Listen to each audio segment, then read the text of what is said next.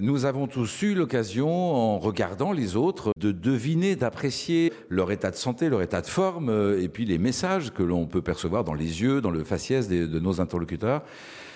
Est-ce que c'est le hasard? Est-ce que c'est une intuition? Ou est-ce qu'il y a des techniques d'appréciation? Nous avons la chance de rencontrer aujourd'hui Axel Boucher. Bonjour Axel. Bonjour Gilles. Axel, c'est votre métier, ça, de décrypter la démarche, la posture des autres. En fait, on travaille sur la systémique, c'est-à-dire l'ensemble des gestes, et on, détecte, on interprète l'enchaînement des gestes pour comprendre le ressenti émotionnel du sujet. C'est donc euh, une méthode de lecture de qui est l'autre. Pourquoi? Pour mieux communiquer avec elle? Oui, c'est ça. Et comprendre ce qu'on va pouvoir faire avec euh, les valeurs que rayonne le sujet qui est en face de vous. Euh, comment on peut l'utiliser plutôt que d'inventer un système, on n'a qu'à lire ce qu'il accepte et ce qu'il refuse. C'est utilisé comment par les entreprises?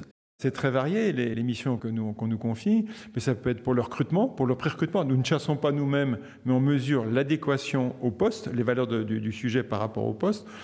On va travailler sur un CODIR ou un COMEX pour savoir euh, comment ils vont produire d'une façon collective et non pas individuelle. C'est très variable, vous voyez.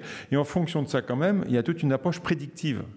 Si euh, le sujet signe sa présence ici et maintenant de cette façon-là, alors dans la configuration à laquelle il va être confronté, il va se passer ça. Donc la question de fond est de savoir si ce qui va se passer correspond à ce qu'on attend. Le côté prédictif, il est là. C'est pas du tout Madame Soleil. C'est simplement s'apercevoir qu'il y a des forces en présence qu'on n'utilise pas ou qu'on utilise trop ou pas forcément synchronisées. Pour lire quelqu'un, il faut lire l'ensemble du sujet. Donc pour ça, il faut, il faut s'effacer pour pouvoir lire l'autre. C'est une question d'humilité pour comprendre l'autre. Si vous, si vous le regardez ou le détectez par rapport à vous, vous verrez jamais rien. Vous verrez que ce qui vous intéresse ou ce qui vous intéresse pas.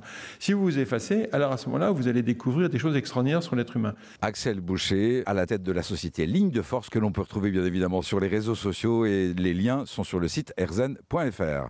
Merci Axel. Merci Gilles.